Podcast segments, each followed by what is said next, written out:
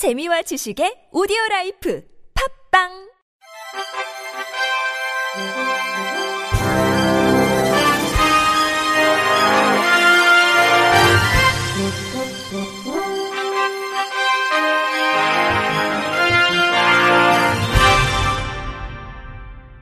청취자 여러분 안녕하십니까? 11월 4일 금요일 KBIC에서 전해드리는 생활 뉴스입니다. 고속철도 광명역에 국내 세 번째 도심공항 터미널이 들어섭니다. 양기대 경기 광명시장은 1일 광명시 가항로 광명동굴에서 정일영 인천국제공항공사 사장과 KTX 광명역 도심공항 터미널 조성 및 광명시 관광산업 발전을 위한 업무 협약을 체결했습니다. 내년 3월 문을 열 광명역 도심공항 터미널은 역사 1번 출구에 설치됩니다.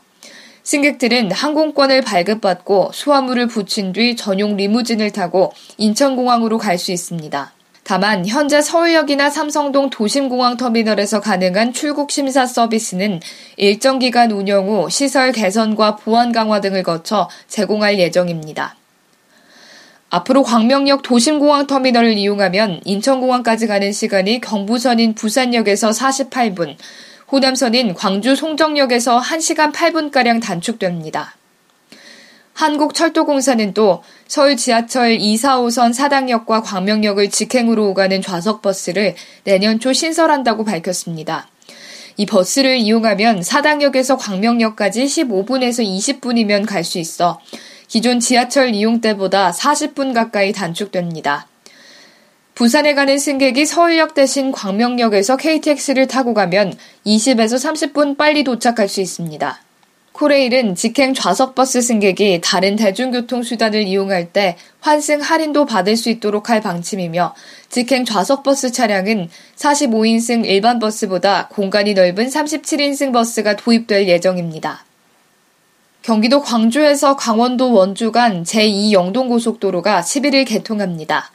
원주 국토관리청은 오는 10일 오후 3시 경기 양평군 단성리 양평휴게소에서 개통식을 한다고 4일 밝혔습니다. 통행은 11일부터 가능합니다. 이로써 수도권에서 강원 평창까지 25분가량 단축할 수 있으며 통행료는 전 구간 기준 4,200원입니다. 민자 사업 방식으로 건설된 고속도로는 준공과 함께 소유권이 국가에 귀속되고 30년간 민간이 운영합니다.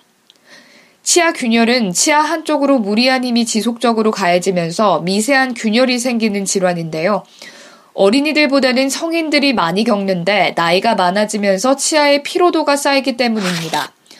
보통 질기거나 딱딱한 음식을 즐기는 사람에게 발생하기 쉬운데 치아 균열은 초기 균열을 치료하지 않으면 틈 사이로 세균이 침입해 치수염이나 치주염으로 이어질 수 있어 조기 진단과 치료가 중요합니다.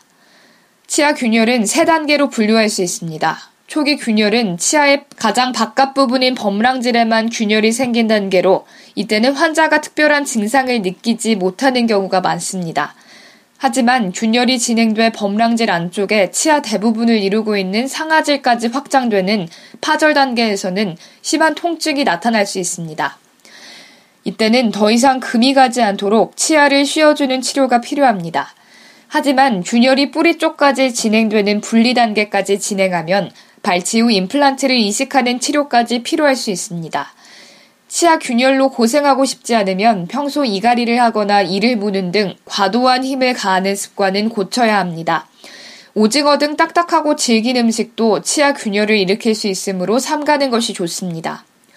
앞으로 보험 소비자가 보험금을 청구할 때 복사본으로 낼 수 있는 서류가 많아지고 불필요한 청구 절차도 대폭 줄어들 전망입니다. 금융감독원은 보험금 청구 증빙 서류를 복사본으로 낼 수 있는 소액 보험금의 기준을 최소 100만 원으로 상향 조정하고 통장 사본이나 진단서 등은 다른 서류로 대체가 가능할 경우 생략하도록 할 방침입니다. 또 인터넷 홈페이지에서 회원 가입 없이도 보험금 신청이 가능하도록 개선하고 스마트폰으로 청구할 수 있는 앱도 내년 상반기 중에 개발하기로 했습니다. 요즘 같은 단풍철은 1년 가운데 심장 돌연사가 가장 빈번하게 발생합니다. 심장 돌연사를 막기 위해서는 심장 박동수를 재서 자신의 페이스에 맞게 산행을 하는 것이 중요합니다. YTN 이승윤 기자의 스마트 산행법 알려드립니다.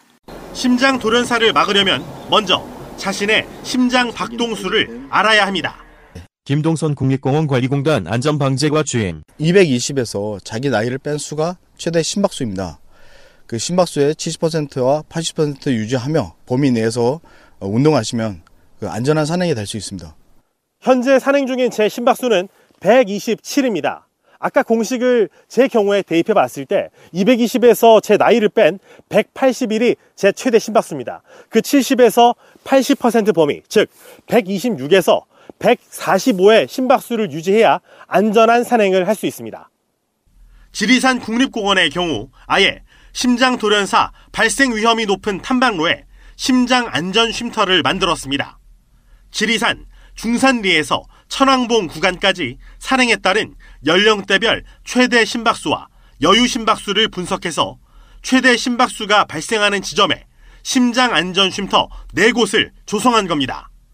심장 안전 쉼터에는 비상 구급함과 심폐소생술 요령, 자가 진단 심장 체크, 자동 심장 제세동기 등이 구비되어 있습니다.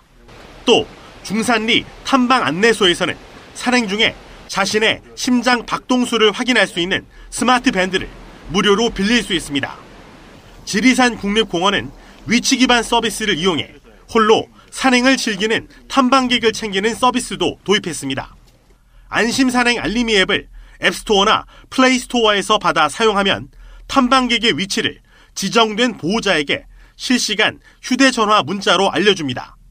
국립공원관리공단은 안심산행 알림이 앱 서비스를 내년부터는 전국 모든 국립공원으로 확대한다는 계획입니다. YTN 이승윤입니다. KTCS가 이달 4일 114의 날을 맞아 생활 밀착형 검색 플랫폼 콕콕 114 2.0 버전을 출시합니다.